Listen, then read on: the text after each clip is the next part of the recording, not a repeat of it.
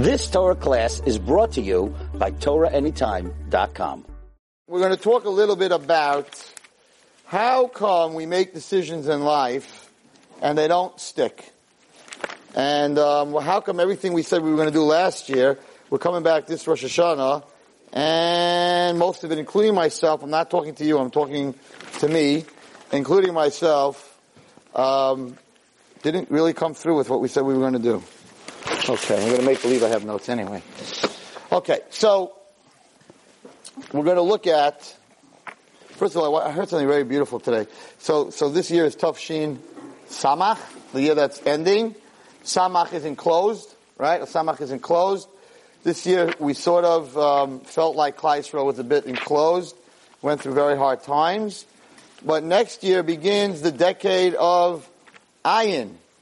Ayin is made up, the Ayin is actually made up of two letters. A Yud, when you put them together, right? If you, um, if you look at the top of it, it's a Yud sort of and a Zayin. And so somebody said today that Ayin is made up of a Yud and a Zayin, which equals 17. 17 equals Tov. So Bezrat Hashem, the decade of Ayin will be very good for the Jews. Amen. Okay. So I'd like to take apart a little bit tonight. Um, not only in, in, Judaism, not only spirituality, you know, why we make decisions in life and we're not able to, to stick with them. And you know, uh, I was talking about diets last night, um, and uh, we call it streaks. And many many of us decide that we're going to do something, and it turns into a streak. And then when we break the streak, we go off the wall totally, right? Um, I had a boy that used didn't miss minyan for like ten years. The whole story with me and him, and um, and what happened is that he missed. All of a sudden, I didn't see him in minyan anymore by Landau's. Didn't see him around by Mincha. I didn't see him around by Shachris, and uh, I called him to find out what's going on. He said he wasn't in minyan for like three, four weeks. I said, 10 years you didn't miss minyan, now you're not, you're missing minyan? He says, yeah, I, I, one day, whatever, he went with his friends, and, and it, it, ended up being, I don't know if they got drunk, I don't know exactly what happened, but they never made it back to even Shomer Shabbos, last Maariv, which is 2.30 a.m., right? Baruch Hashem last week, after this year, I ended up in that Maariv. It's a great Maariv. 2.30, they down Maariv, and there's like 30 people at that minyan. I'm like, I know why I'm there, but I don't like to try to figure out why they're all there. But a lot of the guys that are dating and, and things are going really good, they're, they're at that 2.30 minyan. So, so you got a bunch of musicians and photographers hanging around giving out their cards, any guy who shows up for 230 minyan, you know, they get that clean shaven look and that starry eyed look, and also 230 minyan is are guys who are about to become chassanim. Because the date that lasts till 2.30, we're figuring that they probably went out at 8 o'clock. It's already a good thing. So, uh, I hang out there once in a while to see what's happening, you know, a little drama. Okay. So, Akedas Yitzchak, which is, which is very, very important, which we read in the, in the Yom Neiraim to remind Hashem of the great sacrifice. In fact, it's brought down that Akedah, that every time Hashem, whatever this means, we don't know exactly what it means, but it's brought down in Kabbalah that every time Hashem gets angry at Klal Yisrael, because we deserve that Hashem should get angry, not that he ever gets angry, it's not that, but for us to understand, we have to use words that humans understand. So he looks at, this is what it says in Kabbalah, he looks at the afar, right, the, the ashes, the afar of Yitzchak. The ashes of Yitzchak on the Mizbeach. That's what it says. So in the Yomim, the Raim, in the days of Or, Shani, Kippur, these are the days where we talk to Hashem about Akedas Yitzchak. It's very important. We read it, we read it, right? We lay in it, we read it, Akedas Yitzchak, to remind Hashem of the Akedah of Yitzchak. So, and, and it's the, probably the biggest chus that Klal Yisrael has. And therefore it says that Hashem looks at the ashes of Yitzchak. And the question that everyone asks is what ashes? They never burnt Yitzchak. He was never brought as a sacrifice.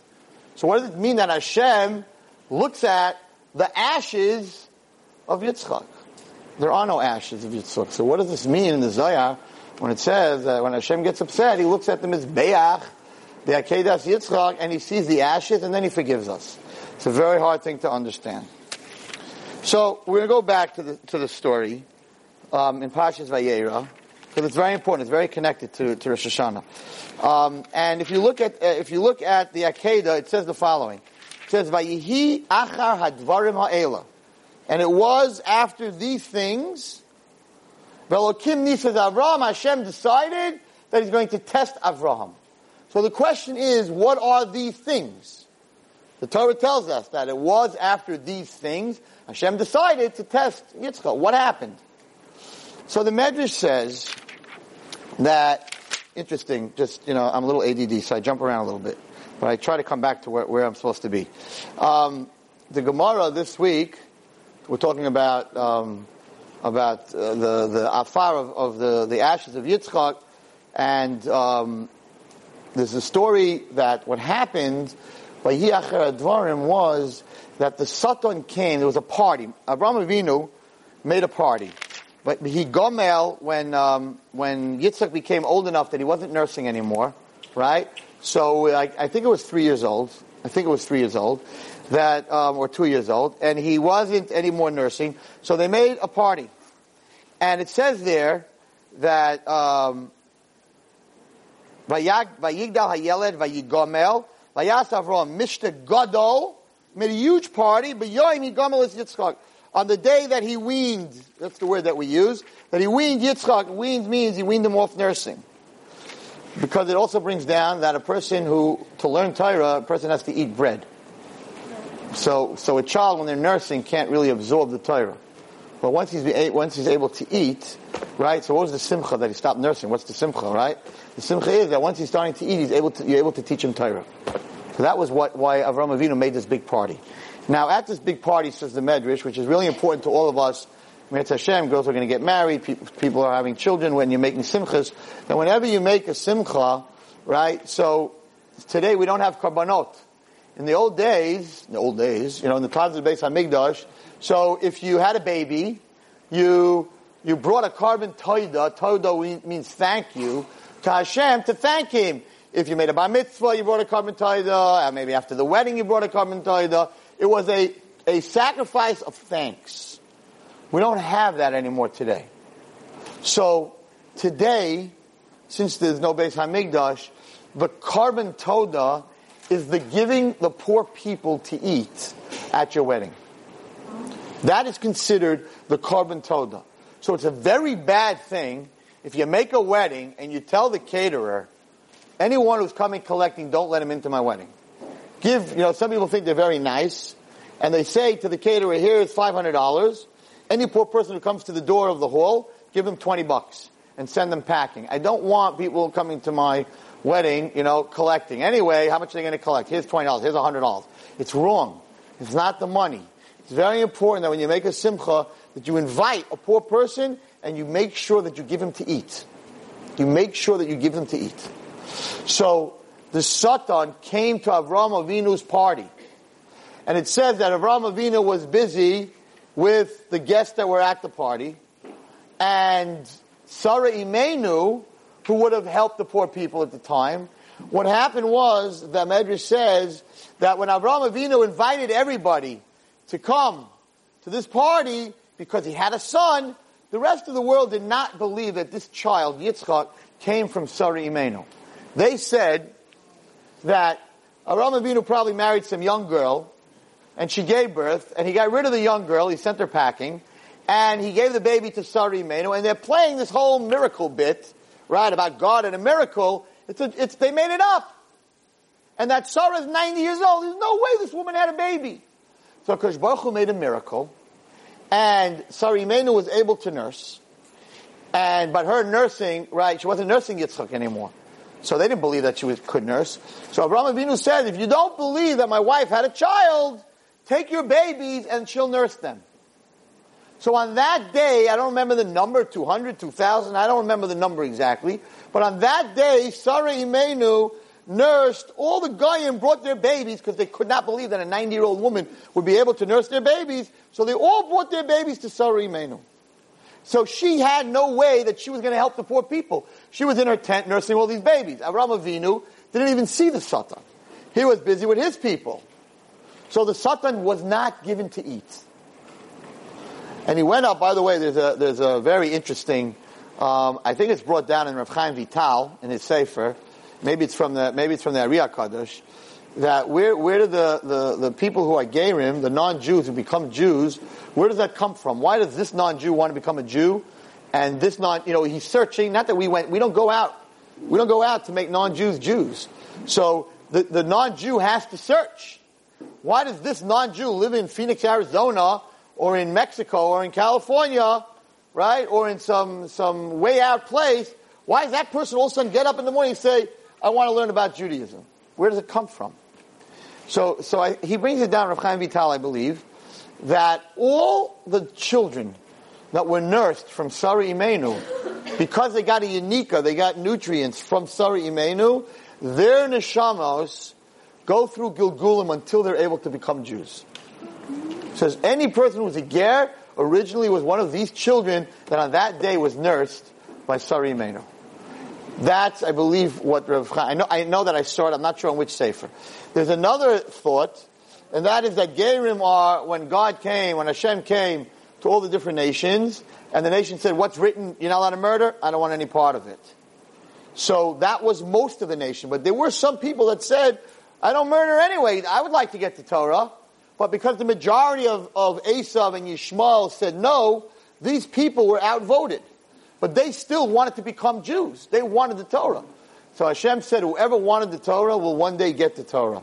And therefore, through all the Gilgulim, till the Neshamas come, those are the Gerim, the, the non-Jews who once upon a time said yes when Hashem asked if you wanted the Torah, but were outvoted.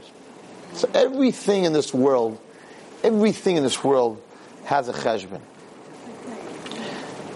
I want to tell uh, you, this is not, I'm not even, this is not what, I'm, what I was supposed to speak about tonight, but you know, Hashem sends messages now. I want to tell you what happened today to me, um, you know, by Mincha. So, I, you know, we, we, we, I have a Ateres Naava and I opened up yesterday and I spoke to the girls, you know, I talk a lot about Hashem and how you can see Him on the outside and, and, and, and, how you see Hashem in your body and, and, you just have to look and He's, He's all over the place.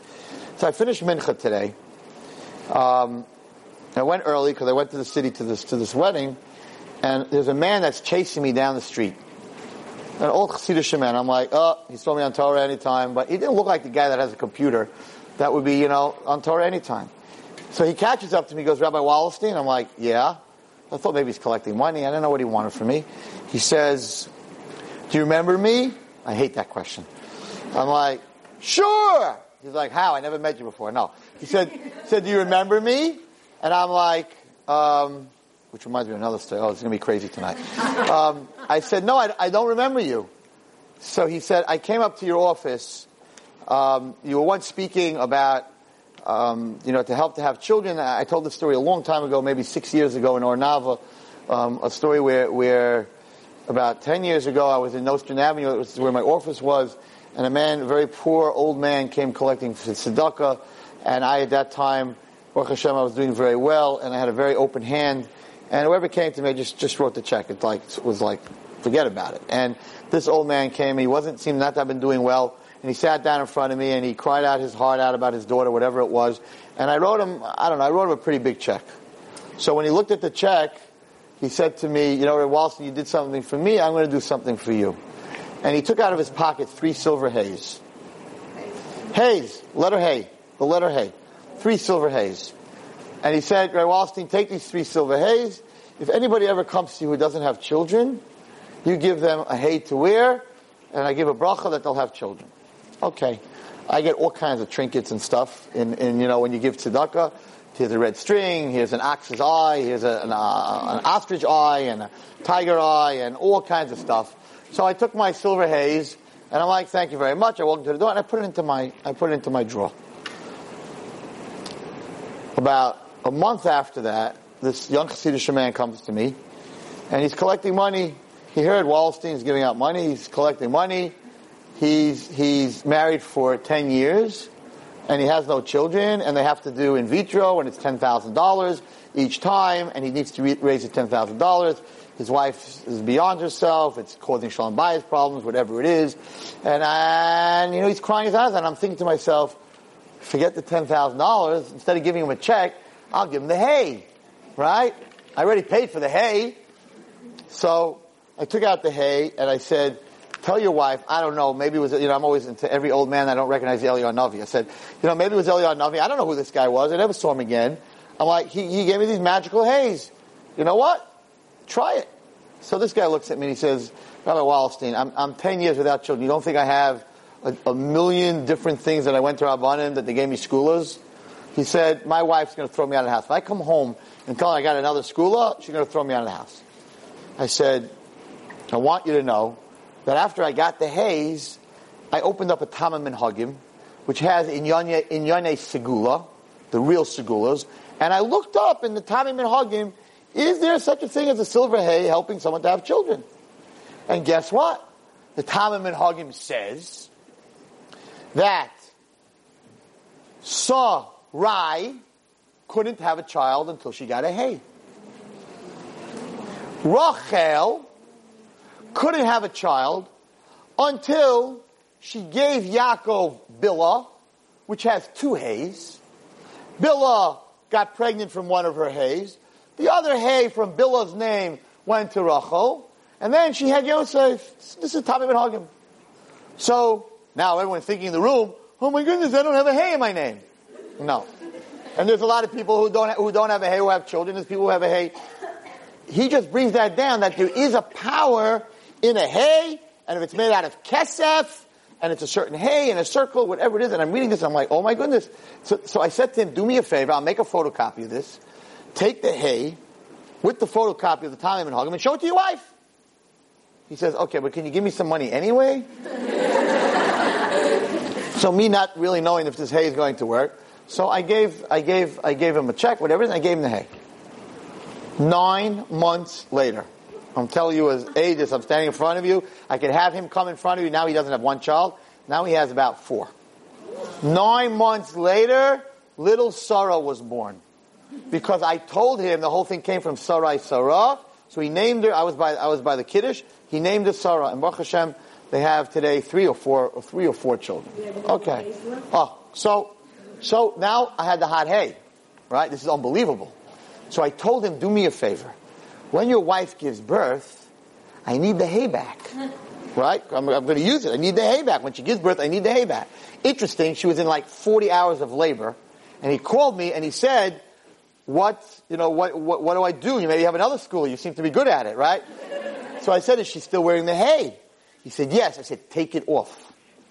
Because the hay also is against chas v'shalom, a, ch- a person losing the child, so it help, uh, it keeps the child in. It's one of the segulas against the miscarriage. So I'm like, get the hay off now, right? So she took the hay off. Within an hour, she gave birth. I was very excited. I said, you got to give me that hay. I know works. I don't know about the other two. That one works. Okay, two, three days later, I'm like, no, bring me back my hay.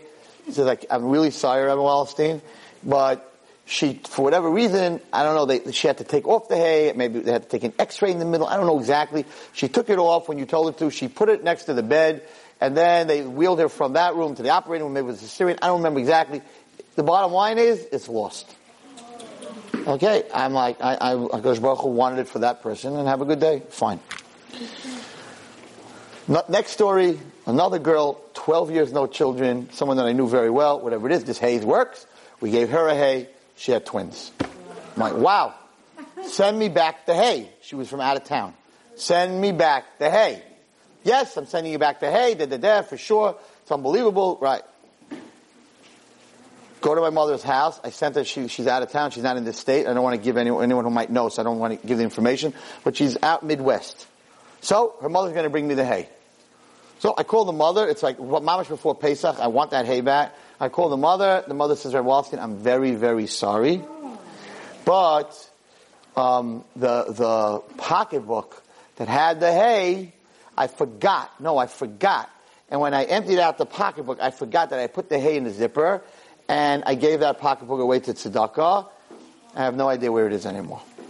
So my second hay was gone. But I understood this is what Hashem wanted, for whatever reason. Anyway, so I had one left. And that one is also gone. So I went out, it's also gone, whatever, somebody's wearing it. So I know where it is, but it's, it's somebody's wearing it. So then I went out and I, uh, and I started to buy these hays. And you can make the hay, I know what the hay look like, whatever it is. Okay. So this man that's from Yeah, I'm, bu- I buy it actually from a man who comes from Eretz Israel. I have no idea how to reach him. And every once in a while he shows up in my office and he's got millions of this, a, uh, feather, a, uh, uh, a, piece of linen from the, from a Rebbe and he's got all kinds of, all kinds of stuff and he happens to have these hays. So I haven't seen him in a very, very long time. But I'm Hashem, if I get more hays, there are people are waiting. If I get more hays, I'll get more. But that's not, that's not the objective. That's not what, that's not the, so anyway, this chassid, this chassidish old man that's running after me, I just tell you something amazing. So today, this happened today by Mincha. Says to me, Rawalski, you don't remember me? I heard your share on the hays. And I came to you for a hay. And you told me that you didn't have any, but you told me the whole segula of the hay. So I told my, my daughter, who had no children for 10 years, that Rebbe Wallerstein, when he gets a hay, I'm going to get it from him. And my daughter said, I don't need a hay, according to Rebbe Wallerstein. My name is Leah. I have a hay in my name. Now that's not what I meant. If you have a hay in your name or not. The silver hay just brought down this Kabbalah Segula things. There are people who don't have hays that have, that have 10 kids and there are people, has nothing to do with it. It's just from Sarai we learned that there's a power in a hay. Okay. So he says to me, I went to my daughter and I told my daughter that, you know, and she said, I don't need a hay, Tati. Tell Rabbi Wallerstein to give it to someone else. I have a hay. She totally misunderstood my whole message. He says, but I want to tell you today that thank you, thank you, because my daughter is pregnant. Okay, I have nothing what I do. I didn't give her a hay, right? But I want, it's the second part of the story. He says, Rabbi Wallerstein, I just want to tell you what happened. Just in case someone doesn't know that God runs the world. He says, after I came, told you my daughter about the hay, and she said she doesn't need a hay, um, she got a phone call from an organization, whatever it is. They knew that she didn't have children for 10 years, and she got a phone call that there's a little baby to adopt, if she's interested. So she went ahead, and she adopted this little baby. He said, I want you to know something, Rabbi Wallerstein. I'm not making any, I'm repeating it from exactly, Hashem knows, from exactly what this man said to me. He said, Rabbi Wallerstein, I want to tell you something. He says, my daughter is expecting. The date that the doctor gave her that she's expected to have this child is the day a year ago that she adopted this baby. To the day. The birthday. The birthday of the child that Emir Hashem she's going to have after 10 years is going to be the birthday, the day that this woman adopted that child. Now you tell me that that's a coincidence. Because Baruch Hu runs the world. Happened today. Because Baruch Hu runs the world. Now where was I before that? Help me out. Before I got to that story. Okay. Well, you don't remember either, so you're all in the same posture that I am. All right. What? Right. No. Okay. So that that part I remember, but there was a story in the middle of me talking. Right. The case it's like I remember. Okay. So there was there was something else in my mind that I wanted to say. All right. Anyway. So now I just wanted to show you that you know, we talk about chesed. So, so this, this grandfather, this is going to be the grandfather of this child, he was so excited. He was like, Wallerstein, look at the Yad Hashem, the birthday of the, oh, she didn't have children for 10 years, the birthday is on the day. She said, tell, tell everybody, tell everybody what chesed can do. Tell everybody what chesed could do. The birthday of her real child is the birthday of her adopted child. It's amazing. On the day, it could have been a day before, a day after, you could say maybe if it's mamish, the day she's expecting is on that day. I don't know. These things make me crazy. You guys take it just in its stride. I have no problem, but I'm like, whoa. Like, uh, you know, you should be jumping and crying and screaming. I don't know. Okay. It's late. It's not, it's late. All right. Anyway. So, let's get back to Akedah Yitzchak. So, so nobody gave the Satan attention. So he ran up to Hashem and he said the following.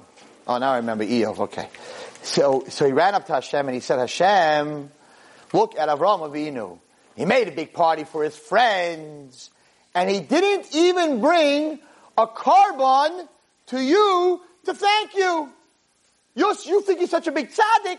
He didn't even bring a korban, an animal, as a sacrifice. He didn't even give meat tzedakah, food, as a sacrifice to, to show you thanks. So Hashem answered the Satan, you're talking bad about my Avram Avinu, that he didn't bring a sacrifice? My Avram Avinu would even bring his child as a sacrifice. Satan said, got you. Let's see. Hashem made a statement. Not a got you, I mean, it's not a game. Hashem made a statement that my Avram Avinu, the child that he's making the party for, he would even sacrifice him. said the Satan, I don't believe it. Prove it. After this, these things happened, these words that the Satan brought to Shemayim, then Akash Baruch Hu came to Avraham Avinu and said, you have to bring your son as for an Akedah. We, we cause the things that happen in Shemayim are by, are by the things that we do.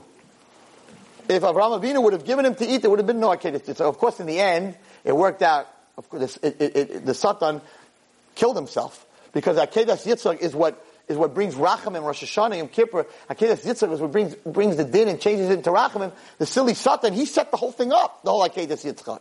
But he expected it to fail. But it passed. So many times we are tested in life, and, and the Satan gets us into these situations thinking that we're going to fail, but if we pass, it is the greatest weapon against him. Because the whole thing, he, the whole, the whole drama he set up. And if you pass that drama, and you use it against him, there's nothing bigger. And that's, that was Akedas Yitzchak. So, what happened over here, and, and, and this is what I started talking about, is if you look in the pasuk, it says, "Vayihi achad Avram Eila velokim nisas Avram." He tested Avram. Vayom and he said the following: Kachna. First of all, we learn manners from the Torah. Even God, who could say, "Take your son," used the word "na." Kachna please, please take your son. As the, the only one, actually, there was a Yishmael also, as a Ashahafta that you love, as Yitzchak. V'lech lecha al Eretz Moria, go to the land of Moria, which is Eretz Yisrael. V'aleu sham lo'ayla, and bring him up for an oila. Al echad ha'harim asher amar lecha. I'm not telling you which mountain. I'm going to tell you which mountain. Sort of the same thing as Lech Lecha. Okay. The next pasuk is very hard to understand. Vayashkem Avram baboker. Avraham gets up in the morning. He saddles his own donkey. He takes Eliezer and Yishmael.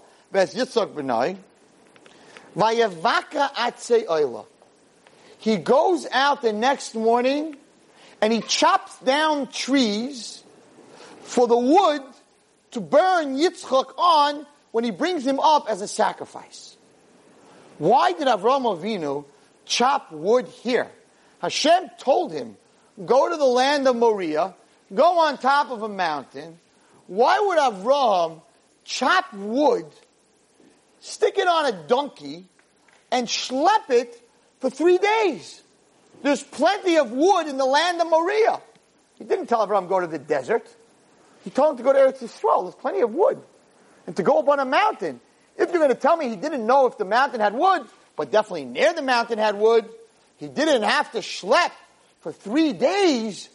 Why did he get up the next morning and go in his backyard and chop wood? It's very hard to understand. Okay, and he went on his way to the place that Hashem chose for him. Onward. Vayomel Avram el Na'arav, he told the boys to stay back, Yishmael and Eliezer.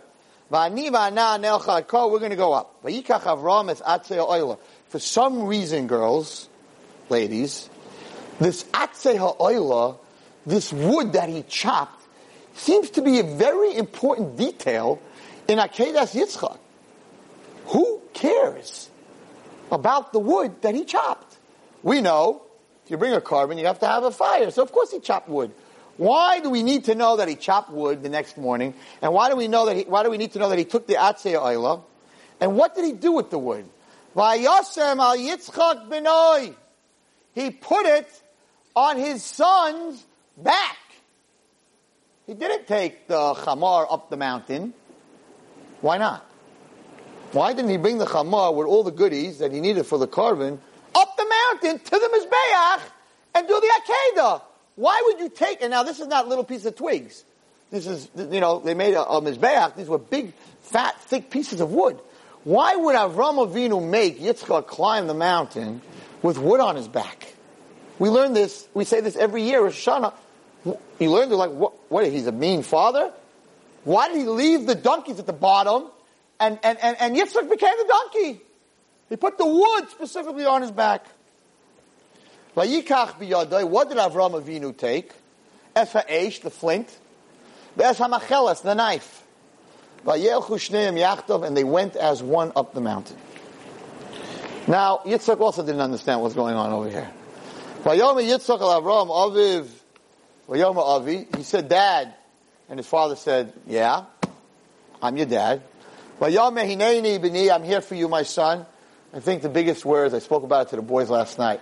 You know, last week, I told you a pretty scary story from the Noam Elimelech about this guy who died, this tzaddik who died, and he, um, he, he came back to the Noam Elimelech to tell him what it, what it meant, what, how it was on the other side, and he said that when he died, um, he climbed out of his grave. He thought he was still alive, not his body, but his spirit climbed out of the grave, and all he wanted to do was go home. And he tried to climb over the cemetery walls. We spoke about this last week.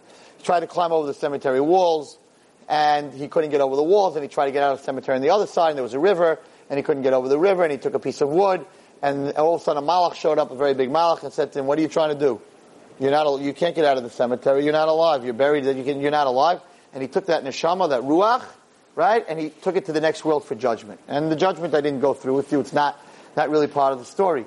But what my point last week was, and what I told the boys last night, my point last week was that when a person leaves this world, right, the first thing is he wants to go home. He doesn't want to go. He didn't. This neshama was of a big tzaddik. He didn't say I want to go to Gan Eden. He didn't say I want to go to Olam Haba. He didn't say I want Mashiach. He didn't say I want to go to Eretz Yisrael. He said I want to go home. Three times. Three times he tried to get home. He tried to get over the wall. He couldn't. He tried to go through the river. He couldn't. He got a piece of wood. He couldn't. He just wanted to go home. Because a bayis Ne'eman, a bias in Klal Yisrael, is a Beis Hamikdash. A house, a home, a family is the most important part of Judaism. The breakdown of, of Judaism today is the breakdown of the family. I say it's not the, the, the Judaism is breaking that breaks the family, it's that the family is breaking that breaks the Judaism. A, a wholesome family, a wholesome house, a wholesome relationship between kids and parents and and the kids are just as much to blame as the parents, and the parents are just as much to blame as the kids, and you got to make it work. And you know my whole thing with Bechira, these are your parents.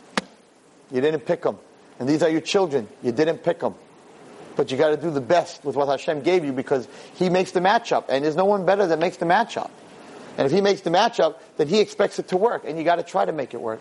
And we see here from this story, it's a, it's a very scary story. That's all they want to do is all they want to do is they want to go home. That every person wants to go home. So I told, I told, I told the boys last night, I said that, you know, usually I talk to the kids about kibbud av va'em, but it's on the other side also, the parents, right? If you're going to have children, you have to know that you have to make a, a home a place that, you, that children can come, and you have to tell them that you love them, and you have to hug them, and when they make mistakes, you're allowed to love someone who does wrong things. People don't know that. You're allowed to love your children if they make mistakes, and you're allowed to love your parents if they make mistakes. It doesn't say anywhere in the Torah you're not allowed to love someone who makes mistakes. There's no such thing. Kids make mistakes, so that doesn't mean you don't love them, and you have to let them know. In the hardest time of Avraham Avinu and Yitzchak's relationship, where a father was taking his son to kill him. I don't know how many parents take their children up a mountain to shech them. This was the most probably terrible part of their relationship. What was the answer that Avram Avinu told Yitzchak when he said, Dad, what's going on? Learn from the Torah everything. This is the book you need to learn from. There's no other book. No other author, no other Meshuggah guy who slept on the street somewhere, wrote a book, who's now in college, and you go listen to the to their speeches. You need to do it because you need to get your degree so you can help uh, children. But don't believe anything that you read. Who are the people that wrote this stuff? A bunch of drunks. Read. You know who? You know Freud. I don't have to tell you who he was. He was no tzaddik.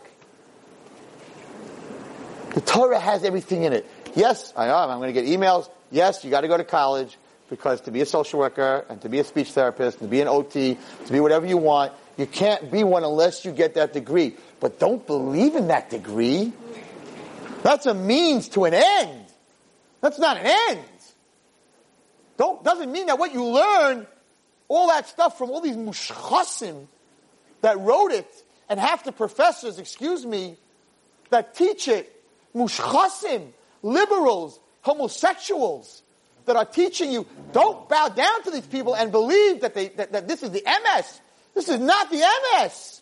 I'm sorry if I'm blowing away all you college kids. This is not the emes. You need to learn it because if you don't get that degree, you're not going to help that Jewish kid or that other kid. You're not going to be a nurse. You're not going to be able to help anyone because as much as you're going to walk in there and say, I learned my Chumash, I went to Wallerstein Shiurim, you know, I, I, I know all of Elya Lopian's Musar, I'm a, um, I, I know Chovos Halevavos by heart, and Mesillas Yesharim, bye. You're not going to get a job. So it's, a, it's definitely a means to an end, but it's not the end. You want a psychology book? You want to learn about a human being the way they think? Here it is. This wasn't written by some drunk gay guy sleeping in the streets. This is written by God. Why are we so busy with all the other stuff when you have the book that's written by God? We're not in such fear of our teachers as we are of our professors. We're not so into our chumash as we are into our education in the books and our textbooks that we come home from college, Kodesh Kedoshim. But I, Baruch Hashem, am lucky enough that every once in a while I get a little glimpse in the Torah, a little bit, of what it means to have a relationship with a child. Vayomer Avi, he said, Dad, what's going on here? We got wood, we got fire, we got a knife. What's going on here? And Avram Avinu answered, Hineni b'ni, I'm here for you. That's it. You're here for me? I'm not worried about the knife, the fire, the wood. I'm not worried about where you're taking me. Dad, you're here for me? Hineni b'ni, two words. Two words of therapy. Hineni b'ni, I am here for you, my son. There's a lot of young girls in this room. Mitzvah Hashem, you're going to get married, you're going to have children. You must always say, Hineni b'ni. Hineni, however you would say it in Hebrew, I'm, I'm here for you, my daughter. I'm here for you, my son. No matter what, what you do, what you're going through, what's happening, you need to know one thing. I am here for you. This is Chumash. This is written by God. This is Avram Avinu. In the most trying moment of a relationship. Hineni b'ni. You read this on Rosh Hashanah. You need to know that no matter what you're going through in life, and no matter what you ask Hashem, there's a knife, there's fire, there's wood, there's sickness, there's so much. HaKadosh Baruch Hu, what's going on? Hineni b'ni, says Hashem. I am here for you, my child. This is his Torah. This is Hashem speaking. Hineni b'ni. Whatever you're going through, Klal Yisrael, in this past year, I am here for you. Amazing. Two little words. Not five hours of drama and talking and schmoozing, and I gotta hire the... Again, it's all important if you don't have Hineni B'ni. That's what you young mothers and Mitzvah Hashem, you need your children and the, and the women who have children and grandchildren. Your children need to know, I am always here for you. Wrong, right, your mother, your father, we're behind you. We're not going to agree with everything. We're going to criticize you when you say something. But we're there for you. We're not going to let you fall. And if, we, if you do fall, we're going to pick you up. What an amazing pasuk to say on Rosh Hashanah. Say, I also don't understand. Ah. So Yitzchak said, okay, you're here for me, Dad. So, We got wood. We got fire. Where's the animal? Where's the seh? So Avram Avinu was like a good parent. Vayomer Avram, and Avram said, Elokim Yerullah Hasel Elabani. Hashem will show you the animal. He didn't answer him. He didn't answer him. He didn't say, you are the animal. That's what he was asking. He said, HaKadosh Baruch Hu will show us the animal. And then the pasuk repeats itself. Mitzvah Hashem, you'll stand Rosh Hashanah, you'll hear the leining, it's going to mean so much different than you. You're going to stand there, you're going to start crying, and people next to you are like, what? Why are you crying? Like, what are you getting so emotional? Because, you know why? Because I know Hashem is saying right now, Hineni B'ni. I'm here for you. So the pasuk repeats itself, and it says that after this question went back and forth, right? Vayomer Avram Elokim Hashem is going to show you. They went together, but you already said that they went together two psukim before. You said so we know they went together. So why are you repeating after he asked, where's the seh? Why are you repeating he went together? So the secret of a diet, of a diet, I know, you know, it's a big secret how you keep a diet, and of a diet for your soul, that when you make a decision you're able to keep it, is all in the Akedas Yitzchak. And I will answer all the questions I asked with one answer. And the answer is as follows. Avram Avinu knew that many times you make a decision in life. Right? People like, I'm not smoking anymore. But, right? But, I'm going to a wedding, and I have a big business meeting, there's a lot of pressure on me, so Sunday, it's now Tuesday, Sunday, I'm going to stop smoking. He will never stop smoking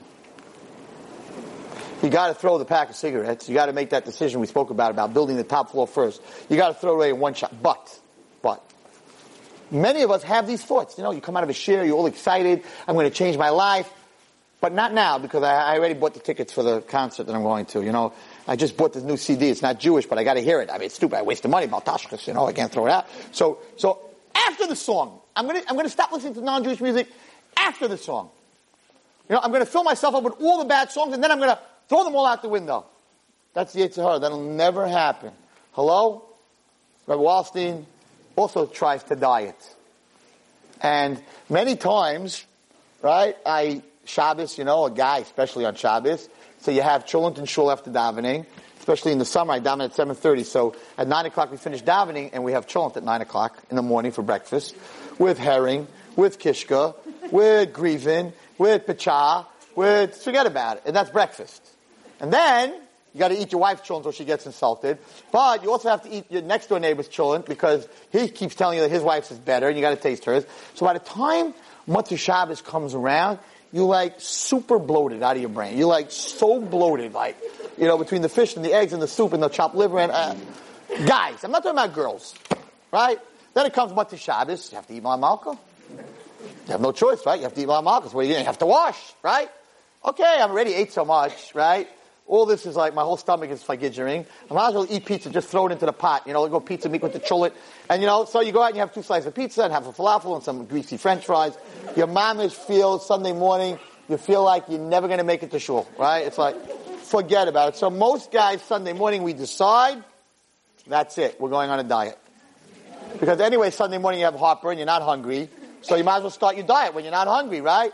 I, I, I can't tell you how many Sunday, and you girls know what I'm talking about also. But girls have a rule. The rule is that you don't start a diet on a weekend. You start Monday morning. I right? Monday morning. So, so I don't, I, I, I don't understand that cheshbon. I do a little bit. So if you're starting a diet Monday morning, you specifically go out Sunday night and you eat till you can't eat anymore because I'm going to diet anyway. I'm starting. I might as well eat. And you go and you buy cake and you buy stuff and you stuff your face because I'm going. Hello, if you didn't stuff your face, you wouldn't have to diet so much. You know.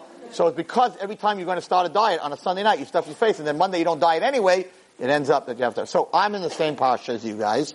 And what happens? I make up my mind Sunday morning, that's it, I'm starting my diet. But by Sunday night, I'm starved. So I don't have that feeling anymore, and I'm like, it's Sunday. You don't start a diet on Sunday. so Sunday night you have to eat. You eat the leftover cholent, leftover kishka, or you go out to eat, right? And then by Monday morning, already, I ate so much, the diet's not going to work, and, nah, nah, nah, nah, nah, and you never start your diet and it doesn't happen. When you have that thought after showers, when you feel bloated, not you, me, and you feel like your momish is coming out of your ears and you, you, you're sick, if at that moment you make up, not that I'm going to eat, you know, tomorrow, and I'm gonna, you make up that moment, that's it. I want to remember this feeling, and you take an action You take some kind of action. I don't know. You take all that stuff out of your cupboards and, and you give it away to a, to yeshiva. I don't know what action. You take an action that's combined to your thought, you got a good shot that it's going to last. So Avram Avinu knew this secret. So when Hashem came to him and said, do the Akedas Yitzchak, he knew that there was wood on Har Moriah. But he also knew it's going to take him three days to get there. And during those three days, if he doesn't do an action, that thought's going to be like, maybe Hashem wasn't talking to me, maybe it's an Avera to bring my, he's going to lose it. So what did he do? Hashem came to him and told him, the next morning he got up early, he ran outside and he did an action. And he chopped the wood right away. Not when I get there, because he figured if I'm going to say that when I get there, I'm not going to get there. And therefore what he did is he chopped the wood, he did an action to his thought right away, and he carried his action in front of him for those three days. That wood that he chopped, he said, I already, and, and it works. And what I'm telling you works. Because he's, what does he say? I already chopped the wood. So I might as well bring the korban. If you didn't chop the wood, it's like, oh, you're gonna have to go chop wood, and who knows how, what kind of wood. But if you already did an action, you're already halfway there. Machshava without a maisa, it, it, it stays a machshava, it doesn't become a maisa. Machshava means a thought, a thought without an action. So Avram Avinu taught us a big secret here.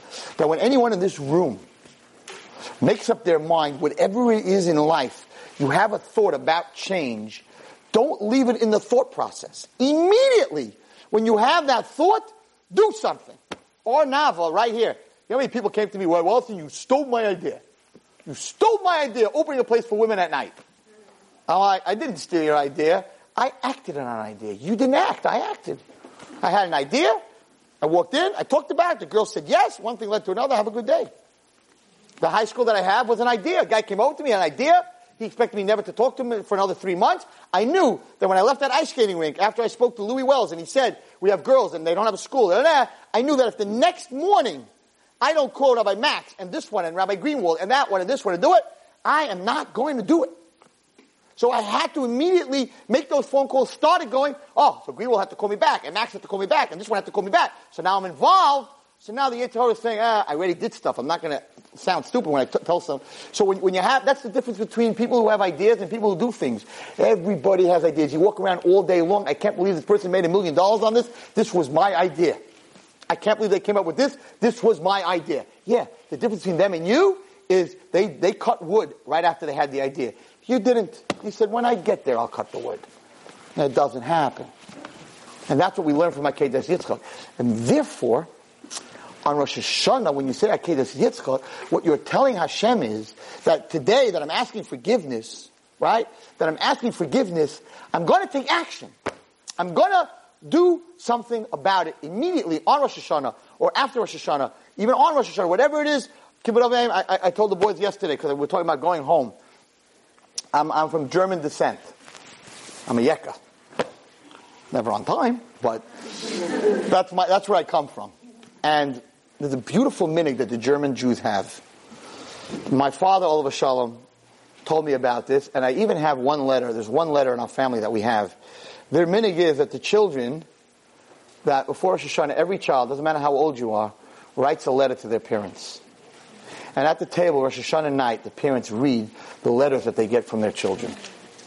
I have a letter from my father. We have a letter that he wrote when he was 11 years old.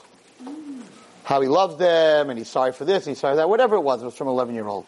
And, and, and, I think that's what God wants to see. I think HaKadosh Baruch Hu wants to see, because the main thing, the main thing in a Jewish life is family, not your friends. I, I don't want to scare anyone here. You know, and, and I'm not anti-friends. I have friends, and I was a teenager once. And the most important thing to a teenager is your friends. And the least important thing is your parents, usually. And that's part of being a teenager. But that's a very, very big mistake. Because at the end of life, or any time a person's in pain or a person's in trouble, they scream mommy. When I was a young boy, I used to watch TV, black and white TV. In the old days, you had to actually get up and change the channel. Uh, I think I think that if we want to get rid of TV today, that the yeshiva should say you have to have a television in your house, but it cannot have a remote. Kids are going to stop watching. I got to get up to change the channel. Get that out of the house. I don't want it. Right? So I think that might work. And anyone who's my age knows that those TVs, the channel thing always broke, and you had to have a pliers to change the channels. You know what I'm talking about? Okay. So, so those, those are the those are the old days, and you know things things have have definitely changed since then. But uh, I don't I don't really want to talk about things that I saw on television. But in the old days, in those, in those days, so the big thing were war pictures, were army pictures. Um, it wasn't that long after World War II, and they had all the Japanese pictures. Every movie, when the American soldier was dying, right on the battlefield, he would ask for two things: a cigarette that, you know, I got to take one last puff before I die. Okay, whatever reason. And his mother. Now, I was not that long ago in a hospital, and there were some very old people that were in a lot of pain. It's very sad, and whoever can be a nurse, whoever becomes a nurse, I'm telling you right now, you can never lose your sensitivity to people. Once you lose your sensitivity to people, please do not become, don't be a nurse. Because the Baruch is very strict about how we treat other people. So if you're a nurse, don't ever forget it's not a job. You take that responsibility, and there's an old person who's screaming at the top of their lungs, and they've been screaming for five years. You're the one that's going to go in there and help them, even though everyone's going to tell you, ah, doesn't matter. Otherwise, don't take the job. If you take such a job, it's a big job, and you should help people. And I think it's the best thing that in this world is to take a job helping people. But you got to be very careful. I was in the, I was, I don't want to say the hospital, and I was walking to, to visit someone, and there were old, it was a giat, it was an older people on that floor, and there were mamish must have been five or six people in a lot of pain, and all they were screaming was mama. That's it. Not Sarah, Judy, all their friends when they used to hang out when they were younger. Not one friend's name was in there. Not even their children's name. I listen, I, I learn. I like to listen and learn. I listened to what they were screaming. They weren't screaming Chanallah and, and Hindallah and no, they weren't screaming their kid's name. They definitely weren't screaming their husband's name right? They were in a lot of pain, and all they were screaming was, Mama, Mama, Mama, help me. That's what it's all about. That's what it's all about. That's the, there's a, there's a connection. The child has to know that the parent is there. Hineni, I'm there for you. So I gave it to my boys last night, and I said, you know, I think that you need all to write letters to your parents. I think it's a beautiful thing, Rosh Hashanah. It's a very beautiful thing. Don't wait, everybody here, till it's too late. Don't wait till Chas v'shalom they're in a box. And then by every, every funeral you go to, you have everyone screaming, Be mochel me! Please forgive me for what I did! Why do you have to wait till they can't feel you, touch you, or hear you? Why don't you ask them for Mechila this Rosh Hashanah when your mommy can give you a kiss and a hug? Or your, or your father can give you a kiss and a hug and you can see them smiling that they're happy that you finally got talking to them and you finally came back to ask for forgiveness or for whatever it is. Don't wait till it's too late. Then it's too late. Don't visit them in a field somewhere in Israel. Visit them in their house. They're nice and warm and alive and smiley and huggy and cushy. What are you waiting till they're in a box? Yeah, yeah, yeah, you're laughing. It's very sad. Very sad when somebody waits and it's too late. Everyone should have a Arichas Yamim, but we don't know. We don't know. Nobody knows. So I think that minhag of my, of my grandfather and my great grandfather, the German minhag of writing a letter to your parents. And you know, girls have a beautiful way of writing their feelings. We guys, we can't express it in writing. We can't express it. We, don't, we can express it in football, but we can't express it in writing. Girls can write. They can really write, and nothing better can they write than their feelings. I think it would be a very big thing if tonight you go home and you write a letter to your parents. How much you love them no matter what's going on. And you know what? Maybe if you write them a letter, they'll write you back a letter next year. And then you'll really be happy. But you know what? Half of you are going to go home and say, yeah, it's not a bad idea. We'll think about it. Then you're going to do the problem that Avraham Avinu taught us was the opposite. If you want this machshava thought that I'm going to write a letter to my parents, you want it to work, then you need to sit tonight and start writing. Start writing. You don't have to write the whole letter. You go home, start writing. It's such a big thing. I'm a parent. It's such a big thing. We want our kids to come to us. We want them to, we want them to talk to us. You might not think that. And I know there's a lot of people sitting here and like, Rabbi Wallerstein, you know, you had a good relationship with your parents. You know, you, you, you're telling us to do something that, that's totally out of hand. Well, I want to tell you something that I learned in 32 years. There's no better doctor and there's no better therapist and there's no better teacher than your own parents. And every child wants the love of their parents. And now I'm not telling you this as children.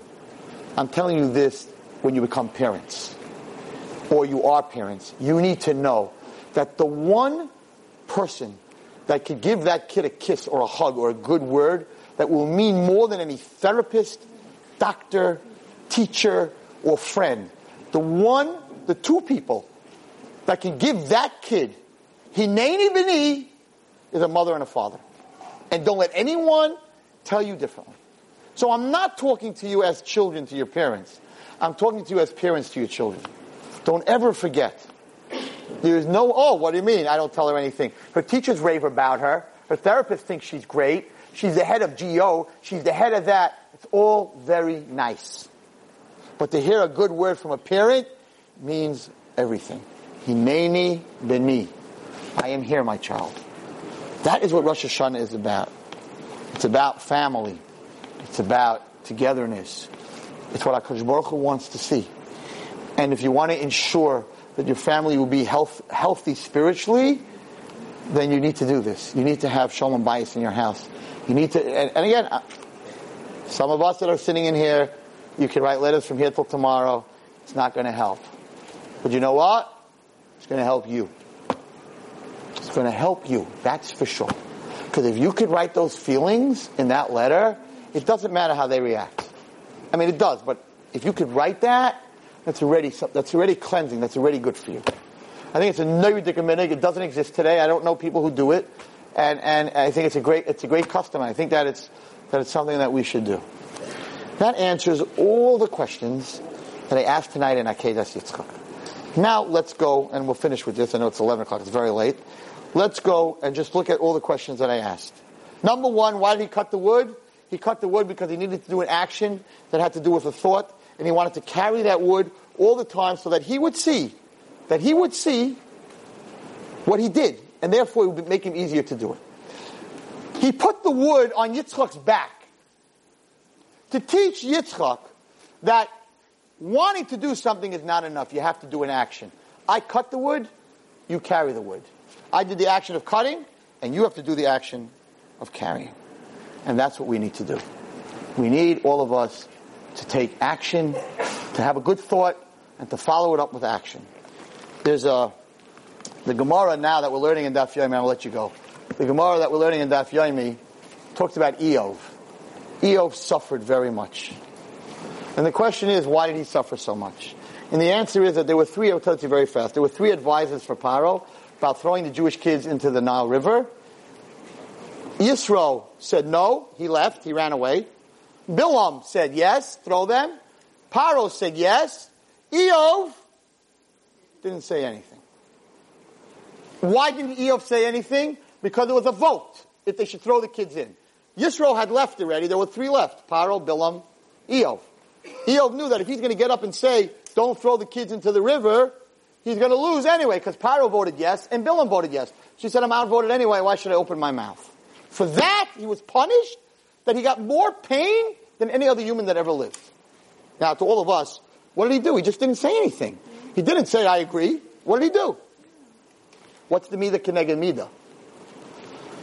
The answer is, scary answer. The answer is that when a person's in pain, he screams. But the screaming doesn't help. If your finger is broken and you're screaming, ah! You fix your finger? No. Does it fix your pain when you scream? No. But you scream anyway.